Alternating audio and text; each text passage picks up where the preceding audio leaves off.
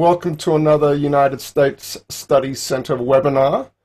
Um, we're so pleased to be able to bring these to you, and we're doing about two a week at the moment, uh, and so pleased that we've we've been able to continue to uh, bring a, an awful lot of content to you through this through this new medium in these in these challenging circumstances. And and today's a, a, a real great treat for us because um, our, our our guest today is uh, Bethany Allen Ebrahimian, who writes for Axios. Now, Axios is a relatively new entrant into the media landscape in the United States. It's a it's a terrific online um, publication, if you will. Uh, but Bethany is charged with managing the China coverage uh, for Axios, and and the fact that there is a dedicated China desk at Axios, I think, tells you a lot about sort of what's going on in the United States at the moment. Number one, and and how a uh, a news service looking to distinguish itself and with a big emphasis on its DC coverage in particular, thought it appropriate and necessary to, to stand up uh, a, a, separate channel, if you will, dedicated to China that, as I said, Bethany Bethany runs. And uh, you can sign up for, for regular updates from, from many of the Axios channels, but the the one I, I, I take Bethany's uh, updates uh, at least once a week, and, and I'm frequently on, the website, on the Axios website, the rest of the time too. Um, um, our good friend uh, Jonathan Swan, uh, an expatriate Australian, uh, anchors um, their White House coverage, for instance, and so many roads for the US Study Center run back to Axios. And today, uh, we're really delighted to be uh, hosting Bethany, who at one point we thought might actually be in Australia in 2020. Alas, that didn't turn out to be, but we're nonetheless delighted to have her with us today. Um, Bethany, just some of the career credentials here. I think we, we ought I ought to introduce Bethany properly and, and making you aware of this. Um, Bethany uh, is based in Washington. She was the lead writer of the International Consortium of Investigative Journalists who, reported on uh, the, the, the body of work collectively known as the China Cables, which detail classified Chinese government documents revealing the inner workings of China's detention camps uh, in uh, Xinjiang province. Uh, prior to coming to Axios, Bethany uh, wrote on national security uh, for the Daily Beast, and she was also an editor and reporter at Foreign Policy magazine.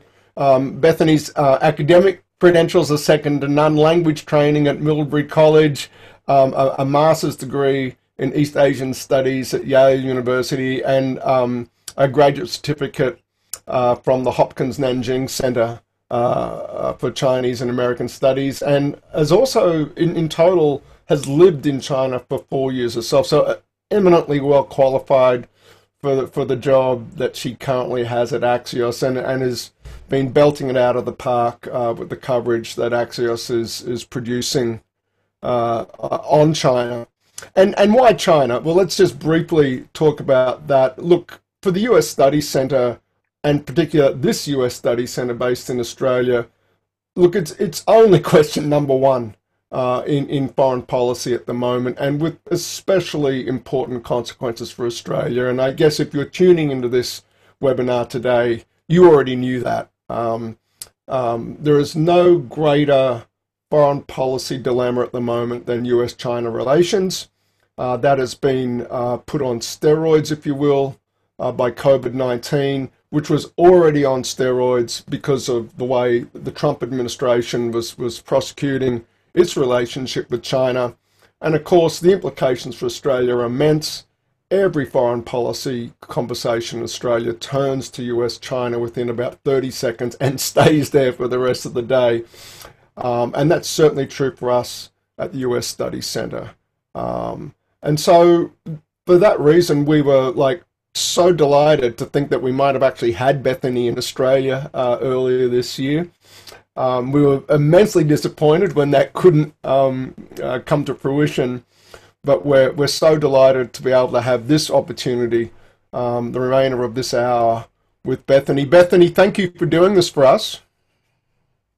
Thank you so much. I'm I'm really pleased uh, to be able to to finally join you, even though I wasn't able to come to Australia because of the coronavirus. Um, but thank you for that really kind introduction, Simon, and um, thanks to everyone who is, is is here. And I look forward to to your questions uh, after in, in, a few minutes after my presentation. Um, so today I'm so I'm going to go ahead and put my slide deck up and uh, get that going.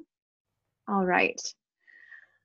I want to talk about the impact of the coronavirus crisis on the future of America's China policy and, and what it's doing right now in DC uh, to our conversations on China and uh, to, to our policy and to our politics here in the US.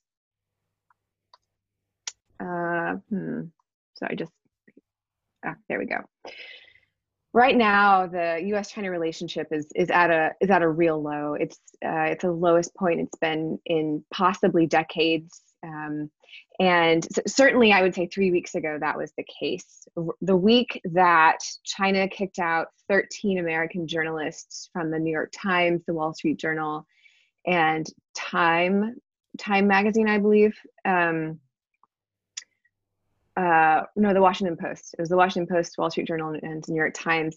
That's basically it's it's like one step down from kicking out American diplomats, and that was you know the result of a, a kind of a downward spiral. And as Simon mentioned, tensions have been building in the relationship for the past three years since Trump's election, uh, and that's especially over the past year as for example, Secretary Pompeo has gotten a lot more vocal and a lot more confident in his criticisms of China.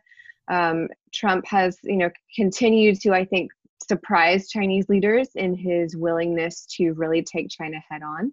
The FBI's uh, crackdown on Chinese uh, scientists, not just Chinese scientists, but, but scientists in the US with ties to uh, Chinese institutions and to the Thousand Talents program. There's been several things, especially in the past year, that have built up. And then in the past two months, it's really taken a nosedive. I as I said, there's that the tit for tat media war, journalist expulsions. We kicked out around 60 media workers who worked for the um, for various Chinese state-run news outlets here in the U.S. Uh, there, and then with the coronavirus, there is intense anger in the U.S. and it, it's not just in D.C. It's not just politicians. It's across the country. If you look at polling, Amer- Americans in general are very angry at China and have a, the lowest opinion of China in a long time, and that's pretty much across the board. And there's a lot of anger about the way that China has approached its messaging, especially uh, since the beginning of February. Anger about the disinformation that they have put forward, lying about uh, the you know the cover up, denying the cover up, uh, putting out claims repeatedly that it was the U.S. military that created the coronavirus and, and planted it in Wuhan, and that kind of disinformation. So there's intense anger in D.C. because of that so that's that's been the cause there of of uh, where we are right now in in the relationship i want to talk about something that's really new and I, I have a question mark here the end of the bipartisan consensus maybe we might be looking at the end of, of what you know has really been a bedrock of the in the U.S. China, the, the, the U.S. policy community and and and in you know politicians in the U.S., which has been what we call the bipartisan consensus on China, but that appears to be cracking.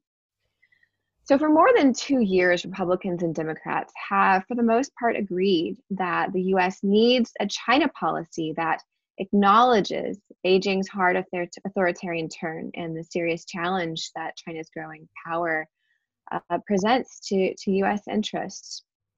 I want to be clear that this consensus does it represents an attitude, it's a belief that China is a challenge. It's not a comprehensive set of actual policies that everyone agrees should be taken. People have different ideas about what should be done.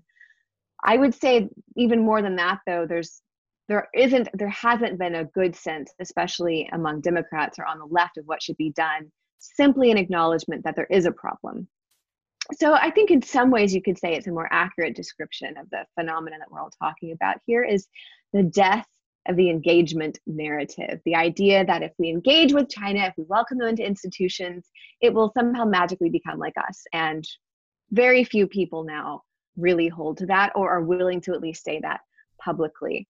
That seems to have left quite a number of Democrats without much to say at all when it comes to China, particularly um,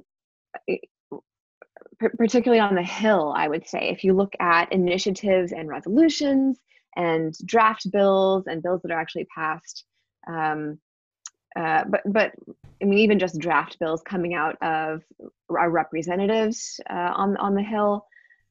Democrats are willing to sign on to a lot of things, but they don't typically lead them. They're not really vocal. Democratic China policy in the past two to three years has mainly just seemed sort of like Republican light. You know, we'll do what they do, but just like maybe not so meanly.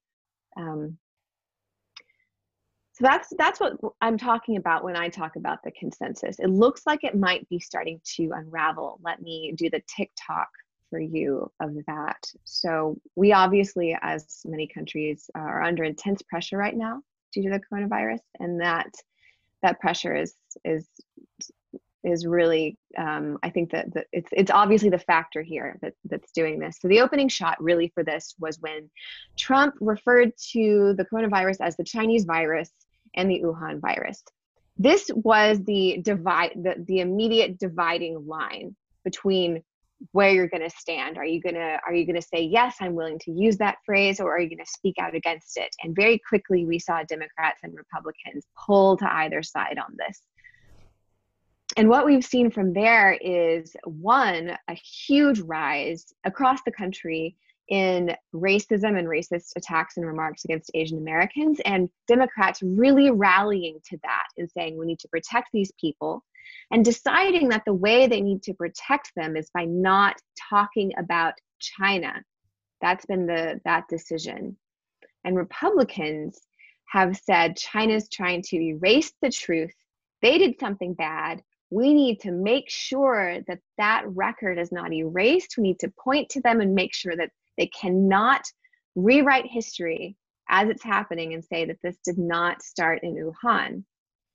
Um, so Republicans believe China is to blame for the global pandemic and that um, Beijing's propaganda campaign aims to erase the truth. But Democrats say that emphasizing the coronavirus's links to China inflames racism against Asian Americans and that it's a cover for the Trump administration's own mishandling of the epidemic. And I'd say in the past two weeks, we've really seen that taking off with Republicans really doubling down on saying this is China China's fault. We need to we need to launch an investigation. We need to make uh, make it possible for Americans to sue China for damages. Let's talk about reparations.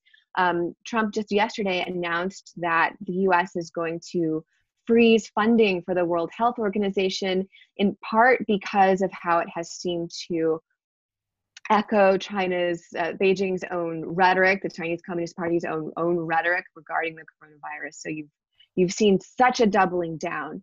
And uh, i believe that that is in it's in part uh, you know because they because this you know because china did cover it up.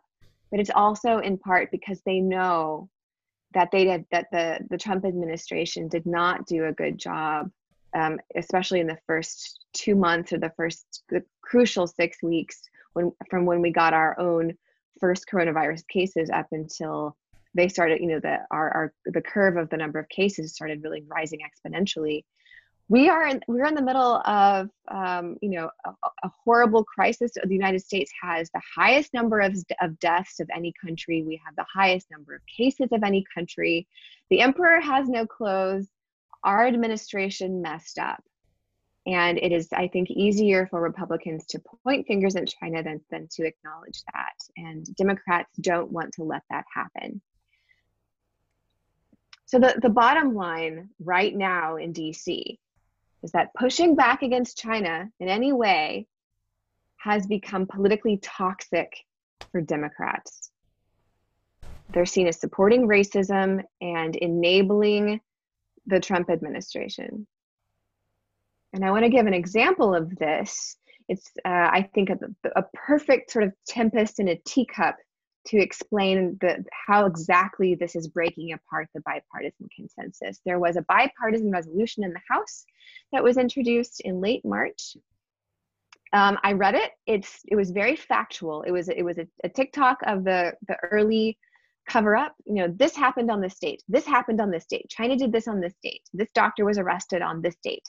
Um, and then it also and then it said but we know and everyone knows that the virus originated in wuhan and we don't believe chinese disinformation. And then it also it condemned the um, detention camps in xinjiang and it also condemned the expulsion of american journalists. This is not controversial. It's it's it's not. It's very factual. Uh, jim banks who is a pretty fiery republican um, representative from indiana uh, demanded that leaders in Beijing publicly state that there's no evidence that COVID 19 originated anywhere else but China. The resolution very notably avoided controversial phrases, it did not say Chinese virus or Wuhan virus. And Seth Moulton, who is a Democratic representative from Massachusetts, he was the only Democratic signatory on the resolution. He ended up retracting his support for the resolution after he came under heavy criticism from primary challengers and from Representative Judy Chu, a, a Democrat from California, and, and others.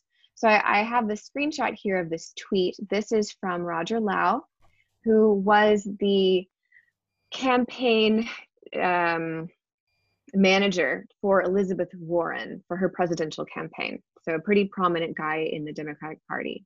And he said, responding to this, the introduction of this resolution, this is just so wrong. It's lazy scapegoating hateful fear mongering, and just flat out dangerous. And Asian Americans have been victims of hate crimes that have been incited by ignorance like this. This is a global crisis when we're all in this together.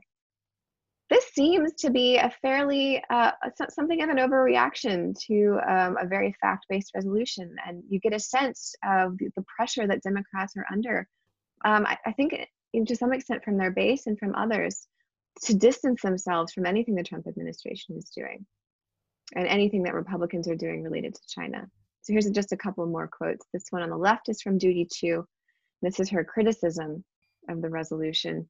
During a pandemic like this, people are afraid and angry, and directing that anger towards China puts Asian, American, and Pacific Islanders at risk, as we have already seen with the insults and assaults against them. Seth Moulton, when he withdrew his support for the resolution, said, The resolution has caused division, the substance overshadowed by President Trump's divisive xenophobic attempts to deflect from his administration's abysmal response to this virus.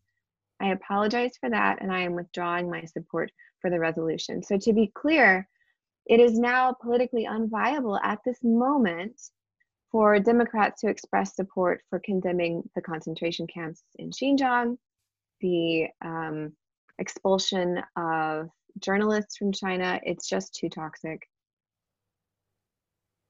All of this is breathing new life back into the engagement narrative that we all thought was dead. Call, calls for cooperation, which are truly legitimate at this time, right?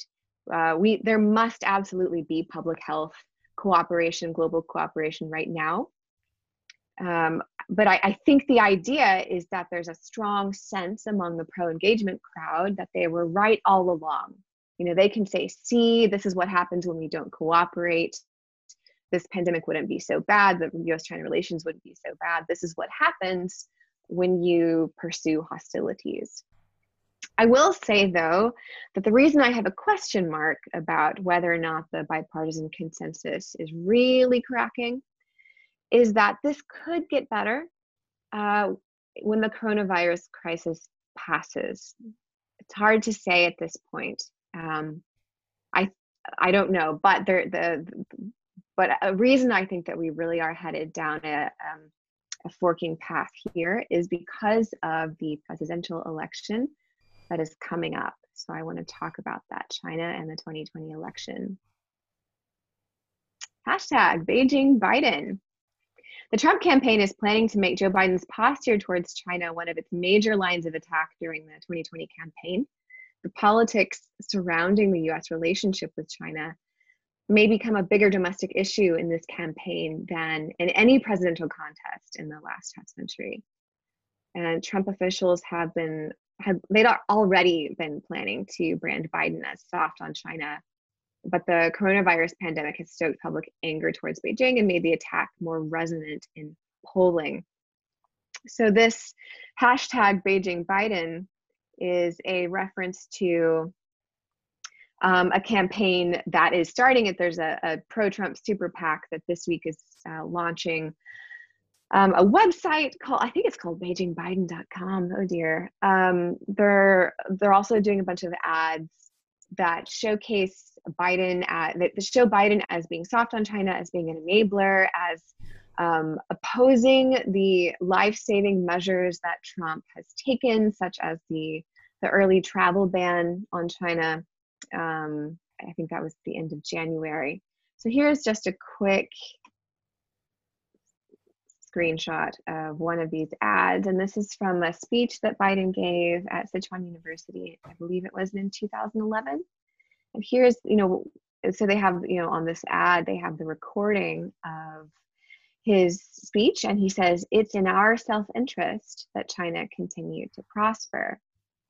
Uh, and when that's sandwiched with, you know, accusations against his son, Hunter Biden, uh, and, you know, potential um, financial benefits that, that Hunter Biden gets from China, and from other statements from Biden, the idea is that uh, you know Biden won't stand up to China. He's not willing to make to make Beijing suffer, and that that's bad for America. Um, so that's that's sort of my brief my brief outline there. I welcome um, a Q&A with Simon and with all of you, and uh, looking forward to talking more. Exit out of here. Great. Fantastic. Thanks for that, Bethany. And um, yeah. it's terrific when um, our guest actually prepares some slides like that to, to really frame the discussion. That that's that's that's terrific. Um, look, there's there's a lot there. I I I'd, I'd like to get into. I'll I'll limit myself though to make sure we've got plenty of time for uh, live questions uh, from the floor. Um, hundreds of people uh, signed up, and and and um, we've almost got 200 people uh, listening in on this, and, and there's a lot of questions coming in. So so that that's terrific. And just a reminder to people, as you type live questions for us to pick up, please keep them short. There's so many coming in, and as our as uh, Janine and Mara uh, sort through those.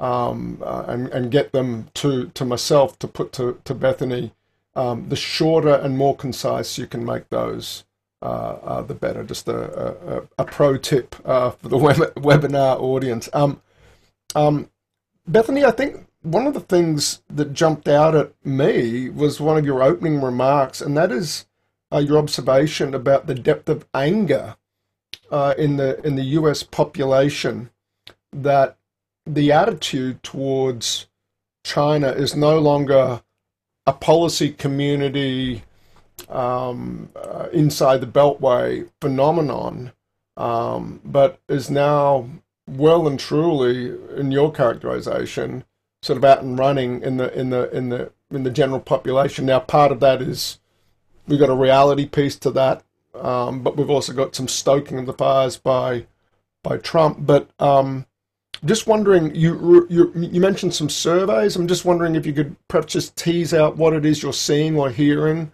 about the depth of that in the United States at the moment. Yeah, uh, well, one of the um, you know some of this is is related to campaigns, and for example, I mentioned um, that there's this pro Trump super, pro Trump super PAC that has is rolling out this. Um, these ads against Biden and this week and one of the reasons they're doing that is because their polling has indicated that the anti the the, the um, anti-China stuff and attacking Biden's China policy really resonates with the base right now. Sure. Uh, and that's unusual um, for, for China to really resonate with um, you know a large group of people. It's it, it's not it hasn't been a nationally resonant policy issue before um, now it, it seems that it is yeah you know we're in you know we we get to the states a lot and as i said in the setup this issue is just so central to the work of you know myself and our foreign policy and defense team and many of our scholars and experts at the center. And you get that was our sense of it, right? That this was an issue that had tremendous currency and tremendous bipartisan support around inside Washington. But right, yes. the media and the general public, it was more about Russia to the extent there was a foreign policy, a bad actor out there. Um, and so that this represents, I think, you know, a real sea change and, and not an unexpected one, um, uh, given given the circumstances you laid them out. The other thing I just want to pick up briefly towards the end of your remarks, Bethany, you said the pro engagement crowd.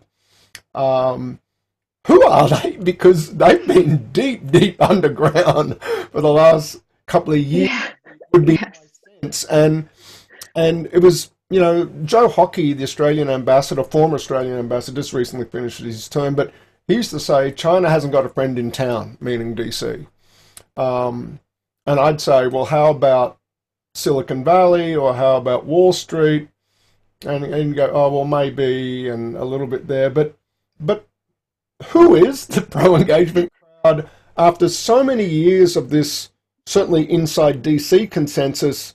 Who are the who are you referring to there? I just made a note of there. Who is that pro engagement crowd in your view these days?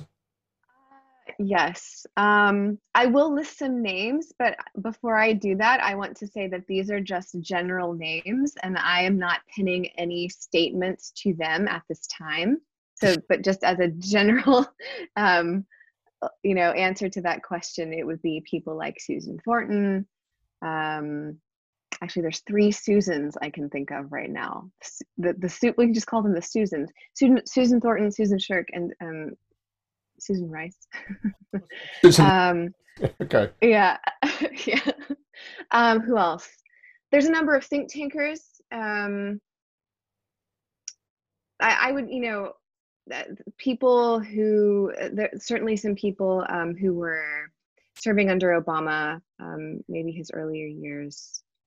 Um, so th- you know those th- those would come to mind. I, think I think Susan Thornton is a really good person to to have in your in mind as sort of an engagement type, and she was pushed out at, of state very early in the Trump administration.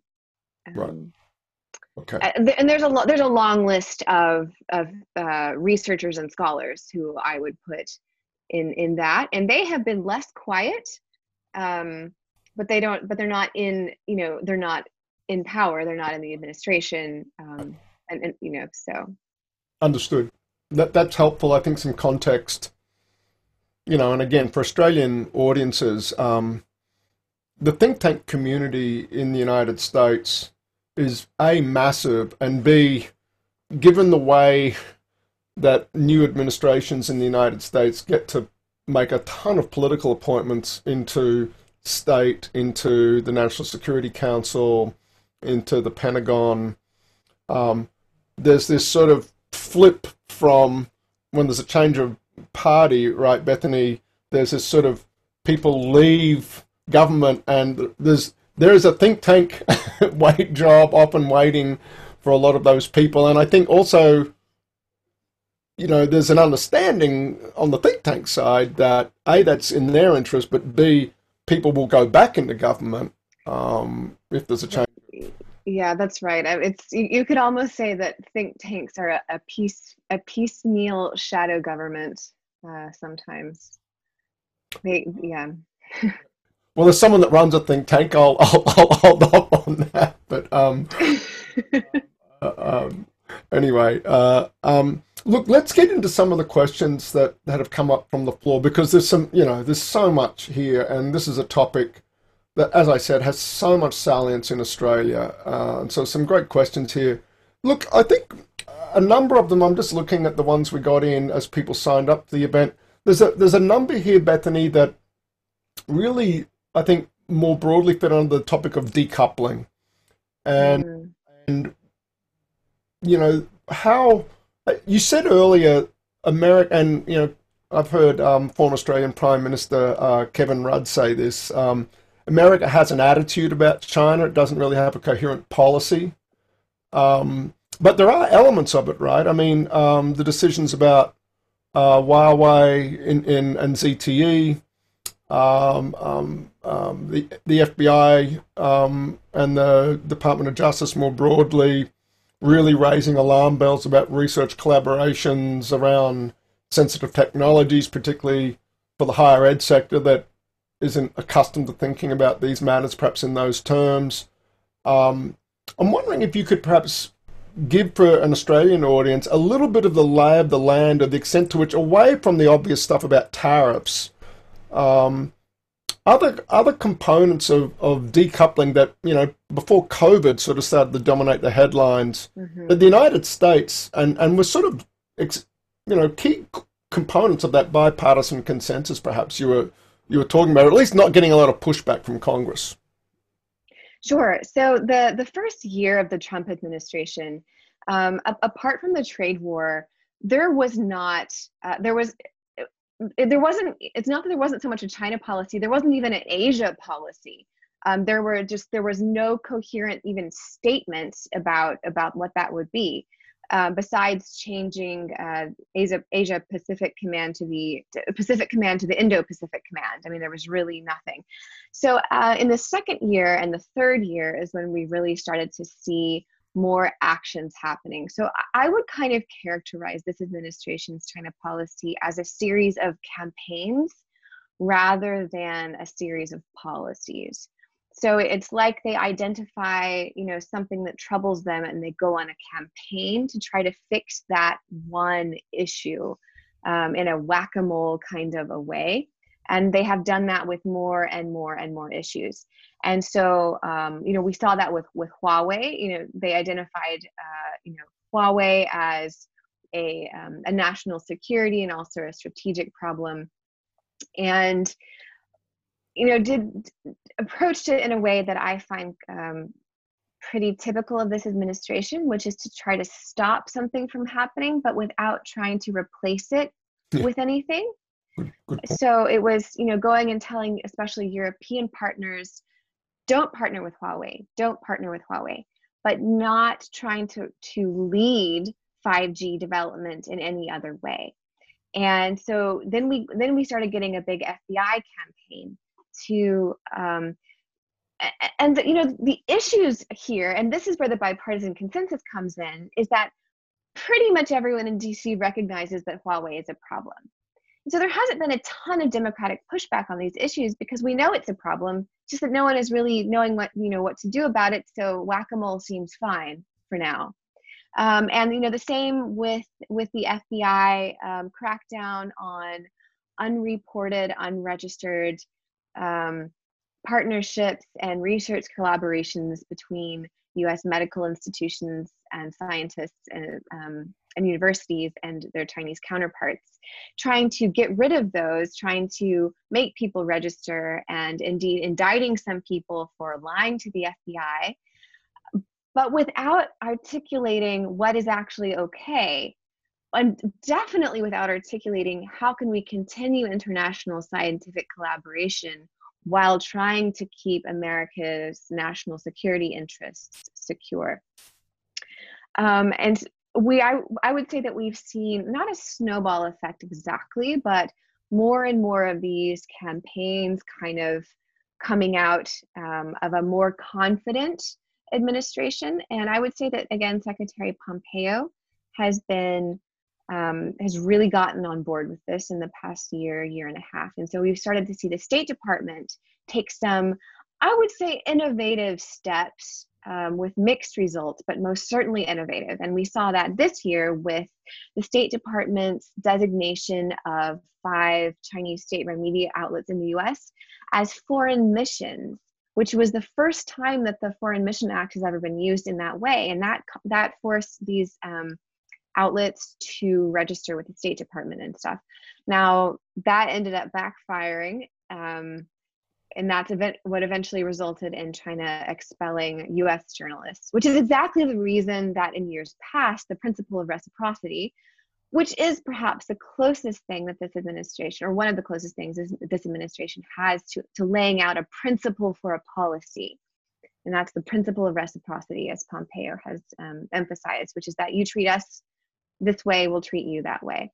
and the reason that this that th- that kind of principle has been controversial is for exactly this reason that if you do something then that it allow it kind of gives cover for um, other governments to retaliate and also it kind of looks like you're letting an authoritarian government set your own policies um, sure. that i think that's sort of an out an outline there sure thanks um i guess since we're talking about um 5g and and and some of these measures um um Australia actually was the first of the Five Eyes partners um, to um, put up, you know, a hard wall against Huawei and ZTE on the 5G rollout.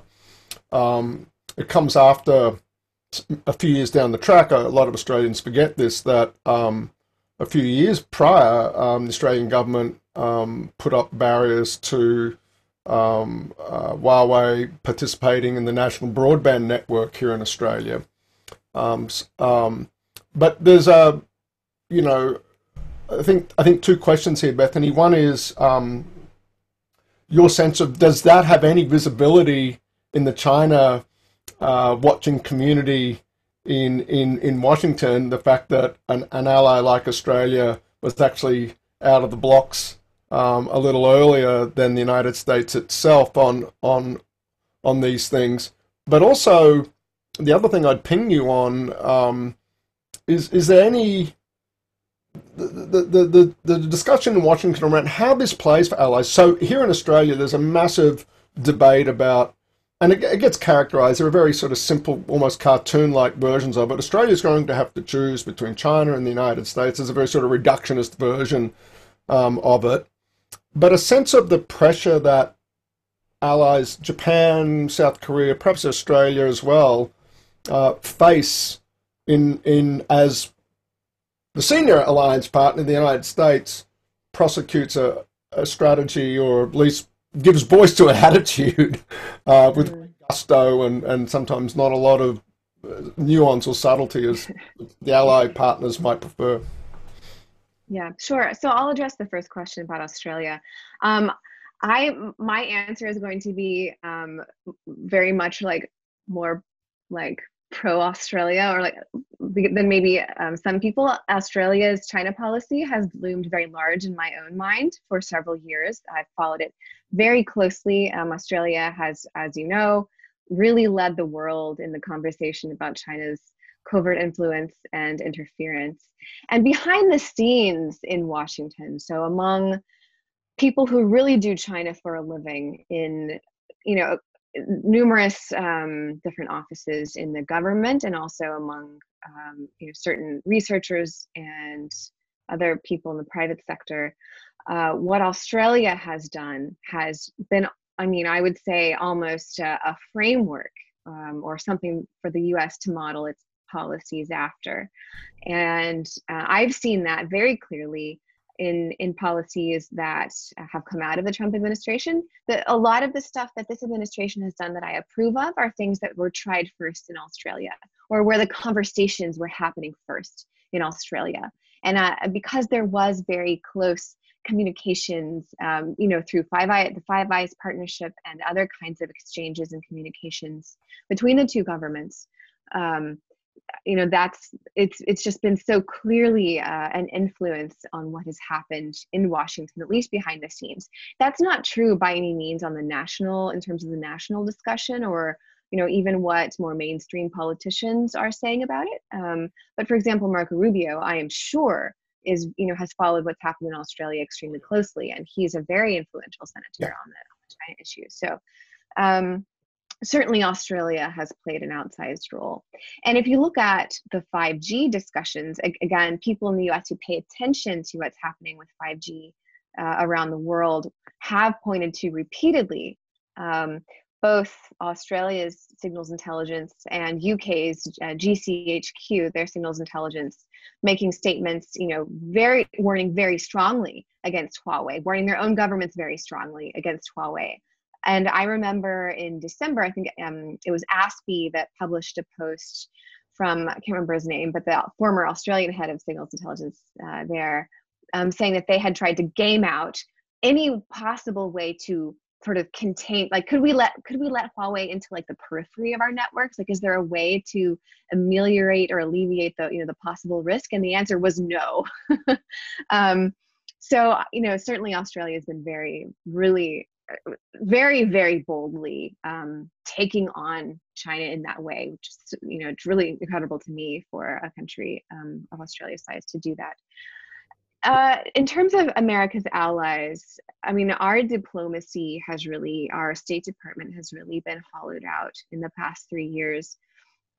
And you know so, not by no means entirely, but it, it has it's been given much less emphasis, and more of our policy is done by tweet or by sort of you know uh, swaggering announcement, and that certainly rubs many allies the wrong way. And if you look at at Europe, um, you know germany is a good example but uh, our allies in europe i think they feel so frustrated because on the one hand you have you know the us president saying really kind of horrid things about you know the people who are our best friends um, and then but then expecting them to fall right into line on on huawei and again again with with, with 5g very specifically you know why is it that germany that the uk that now France have not simply said, oh, okay, United States, you say that you have intelligence that says Huawei is a risk.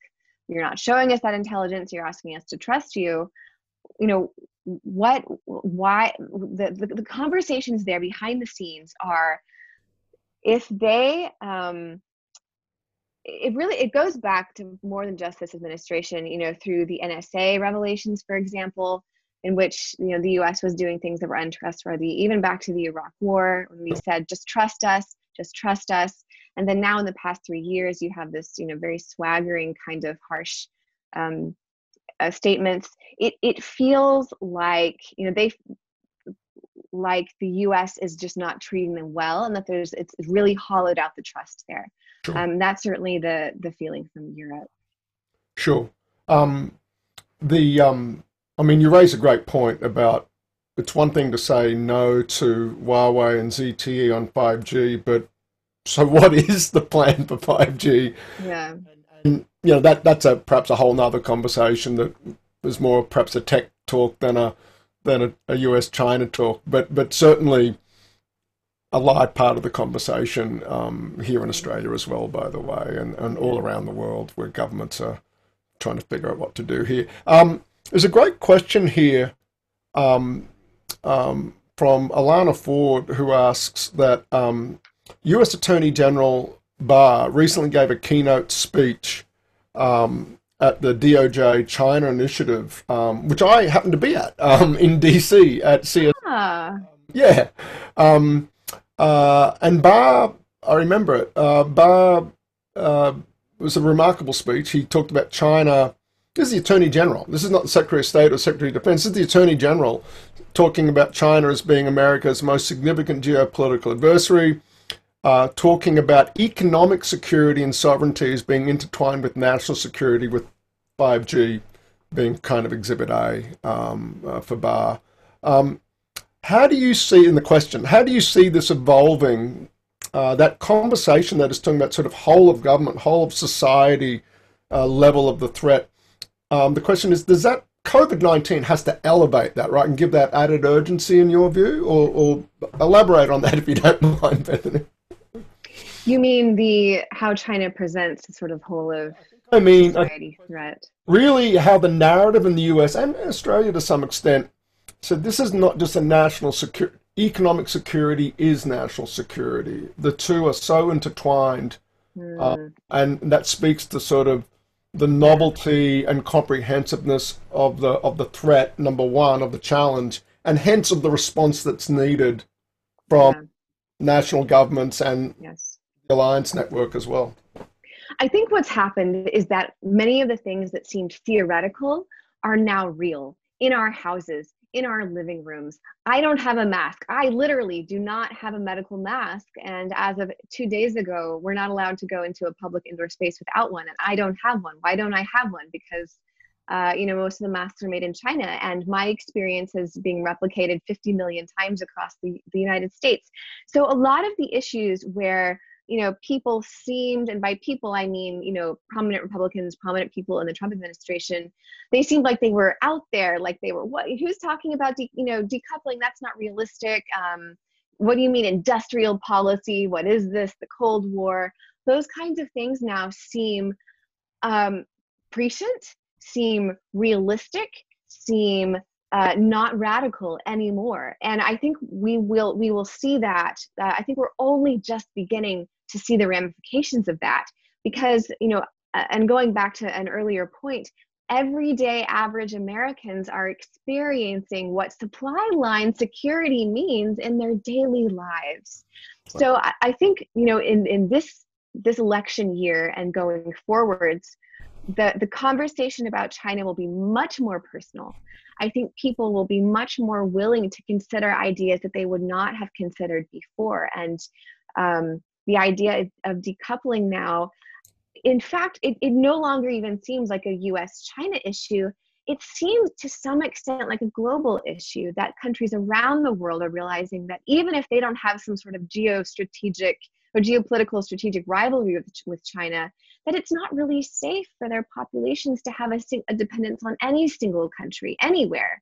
Yeah. And that maybe a sort of, you know, each country needs to consider its own supply line security in the future. Yeah, look, every morning in the Australian media, that that's there's a story. We're speculating on that, and even um, you know, a good friend of the US Study Center, um, Australian expatriate, did very well in the US running Dow Chemical. Um, Andrew Liveris, um, person, you know, Dow has supported the US Study Center over the years, and um, but Andrew is out there very vocally about Australia drank the globalization Kool Aid, and it's time to, you know, reevaluate that proposition and meantime, think tank economists, uh, one of ours is out there saying, let's not throw the, the baby out with the bathwater. Um, but but I thought that's a great observation, Bethany. Thanks. And and that leads pretty naturally, if I may, to another look, a host of questions that come under this umbrella, and I'll try and summarize it with with with one. And so, what happens if Biden wins?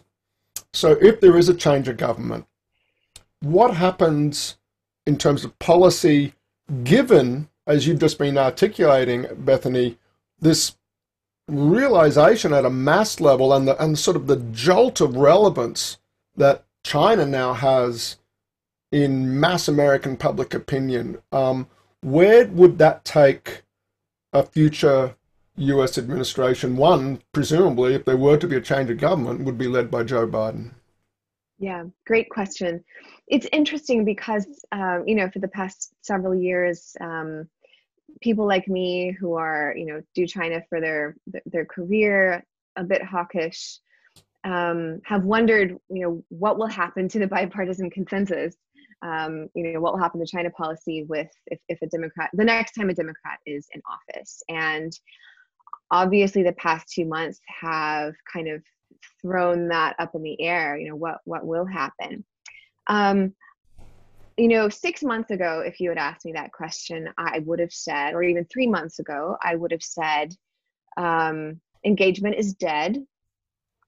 And, you know, Democrat, there's no going back to that. And Democrats are going to have to learn how to differentiate a more realistic, a more, you know, realpolitik kind of approach to China. Um, but but of their own, differentiate it from the Republicans, but have to find a way to do that themselves now I think it's really hard to say. And um, I think in the next few months, maybe it'll become a bit more clear as the narrative around the coronavirus um, maybe settles a bit. Uh, because now you have two really um, totally opposite forces. One of them, as I mentioned earlier, is this um, is the fear of racism in this country and the real racism that's happening and the the, the belief that we need to, to speak more carefully about china in order to protect our chinese americans. That's a really strong deep core impulse of the democratic party. On the other hand there is i mean you know uh, 30 30,000 americans have died now of the coronavirus And that is in part undeniably to some extent because of you know the Chinese system, because of how it rewards um, cover-ups and suppression of information, and that has come to our own shores. So there are these these two divergent, really strong forces, and what Biden will have to do is is walk a very fine line between them, and to do a better job of differentiating between fighting racism and fighting Chinese authoritarianism. These are separate things, right? They're, they've gotten a bit joined in Democratic Party rhetoric. Um, and that's a big, big challenge, I think, that he will face. So to answer your question, you know, what might a what might a Biden government look like? It, it depends very much on the people that he gets uh, and who who he chooses. Um, he could, for example, go the Pete Buttigieg route. Um, Pete had Mayor Pete had some really sharp China advisors who were very, very up on the the whole influence interference thing, but in a really smart, like pro civil rights kind of way. He could kind of go that way, um, or you know, he could he could go into um, a more I'm, I'm not going to say engagement but like we you know we need to stand with our allies and partners you know to support democratic norms but not really do much about it. Um, we'll, we'll have to see. Sure. Um, just picking up a few again some of these some of these um, some of these questions. Um, uh, Jon von Kowallis who's a professor of chinese studies um, at the University of New South Wales, um, our crosstown rival, as it were, um, um, asked a really great question. Um, COVID 19 has blasted Xinjiang and um, Hong Kong off the headlines for a while. I'm just wondering, you know, your sense of that. Where does that sit in the China conversation in Washington at the moment? Is it sort of just wrapped up into that broader narrative. You're talking about civil rights earlier as being sort of a big possible component of a policy mm. frame. Just has COVID 19 just blasted that away and everything's about sort of resilience and sovereignty and supply chains? Uh, what, what about the human rights um, agenda? That'll come back. I, I think right now, um, you know, our house is on fire. And so that's all we're going to talk about for now. But those are really, really deep and lasting issues that have um, a huge amount of, um, I guess, as an issue, they have a huge amount of support that runs very, very deep um, in the US, in the human rights community, and among um, politicians, among researchers and journalists. Um, so I, I think once our crisis starts to settle down, those issues really will come back.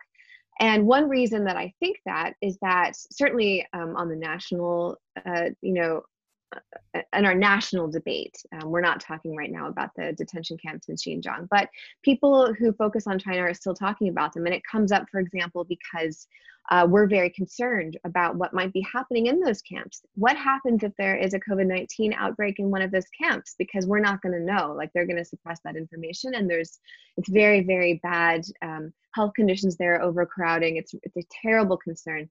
And the fact that we are having those conversations amongst ourselves, I think, indicates that um, that this is a strong and lasting issue. So those, I think, will definitely linger and continue to go strong in the future. Um, we have got about five minutes to go, so I'm going to just we might try and do some a little bit of rapid fire, but I don't want to don't want to compromise the the answers you're giving. They're fantastic. Um, um, but um, look, there's a there's a question here from um, Isabel uh, Wolfensberger. Um, should the coronavirus further weaken the less developed nations in the Asia Pacific region, uh, paving the way for China to have a stronger regional presence? Is that going to have an implication for American posture in the region? Um, as, as you'd be aware, uh, the US has a marine deployment uh, in Darwin, uh, Australia's most northern city. Um, Isabel draws attention to that. I'm just wondering if you're, you know, is the policy community in DC starting to think through China being opportunistic uh, in the region and, and what a US response might be? Yes, uh, people are paying attention to that. For example, um, j- just as an example, in the East and South China Seas, there are people paying very close attention to see if China might make a kind of a, not a land grab, I guess a sea grab, um, if you will, yeah, you know, there there are people who are really keeping close close eyes on this. Um, we do fully expect China to to try to take as much as it can right now. Um, it, it has a bit of a relative advantage, right? Because it was it was the first place where there was the epidemic, and and thus it was one of the first to um, come out of it. And so while other countries in the region and around the world are kind of down, you know, it's in a relatively strong position. And um, one other, you know, aspect that people are watching very closely relatedly is um, will, will, China go on a big a buying spree? Is it gonna is it gonna buy up a bunch of distressed assets? Um, whether that's you know um, mines or you know financial institutions or um, land even you know who th- these kinds of things so there is a lot of attention being played to that being um, placed on that i do not i do not foresee the us um, being so paralyzed that we're not able to engage or respond in in the asia pacific um, even even now you know even now I, I, I don't i don't see that unless things get you know dramatically worse here. Um I, I think it's really hard to say at this point you know in terms of maybe sort of bilateral relations between for i don't know china and thailand or something um, china and vietnam. Um, if those countries, you know, if countries in Southeast Asia are significantly weakened, what what that calculus will be, but between China and that country, that's a lot of countries and a bit hard to predict. But I I, I do foresee the U.S. still being very strong there.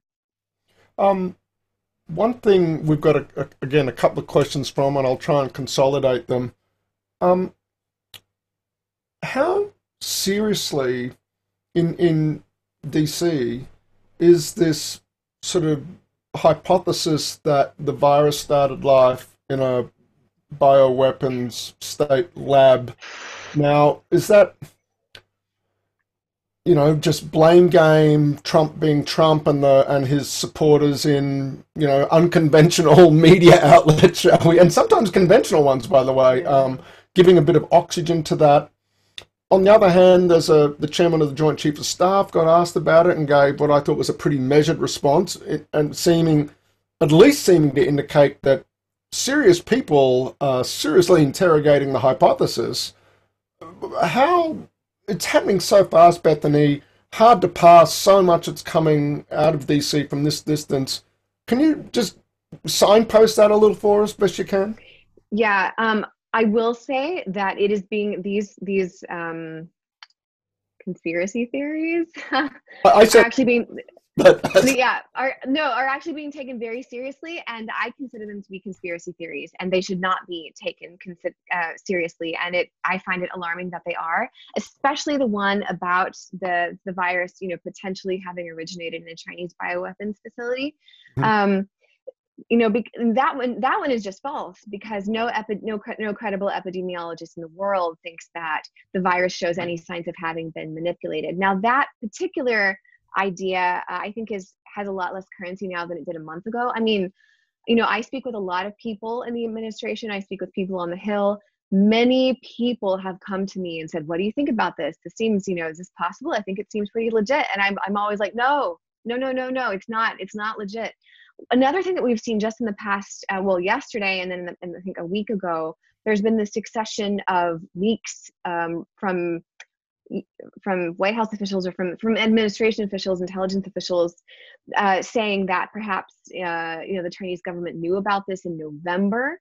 That maybe this the virus originated not in a bioweapons facility, but in at the Wuhan Institute of Virology, where it wasn't being engineered, but it was being studied, and then it was accidentally, you know, someone there um, got it and they accidentally, you know, transmitted it outside of that facility let me just say about that that there is absolutely insufficient evidence that is currently publicly available to judge the veracity of that in one way or another.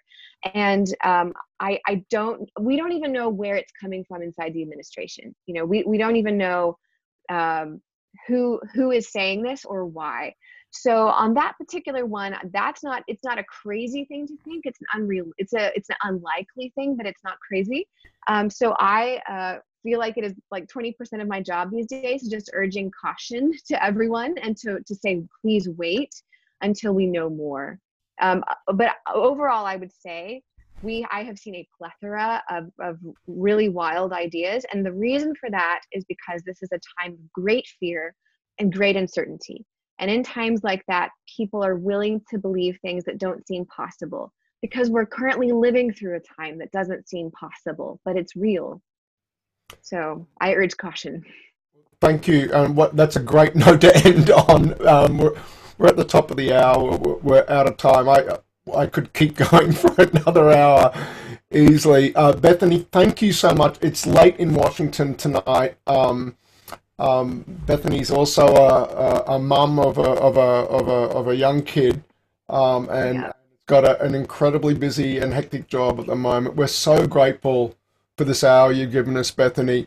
And, and moreover, the analytical clarity um, of your answers, they were just terrific. Um, I really hope we can do this again. Uh, this was immensely valuable for me, um, and I'm sure everybody uh, listening in. The the you know here we are an hour into this, and people are starting to sign off. But but but we're you know, and this is probably one of our most viewed webinars yet. Um, so thank you for that, Bethany. Yeah, well, thank you so much for the invitation. I was was so glad to be able to join you, um, and best of luck. Stay okay. Safe. And everybody, please, there's the website over my shoulder, ussc.edu.au. Uh, please take a look there. We've got um, our researchers are producing a ton of content at the moment related to COVID 19, how it's playing out for the Australia US bilateral, how it's playing out in the US, impacting US politics, but indeed, as today's conversation indicates, the, the consequences for US foreign policy, which have obvious and immediate implications for for those of us here in Australia. Um, we've got more webinars coming up. Look for those on our website. But that's it for today. Have a great weekend. We're heading into the weekend here, Bethany. It's a Friday here. Uh, yes. enjoy your Friday in the US. Thanks again. We'll see you next time. Bye. Bye. Thank you.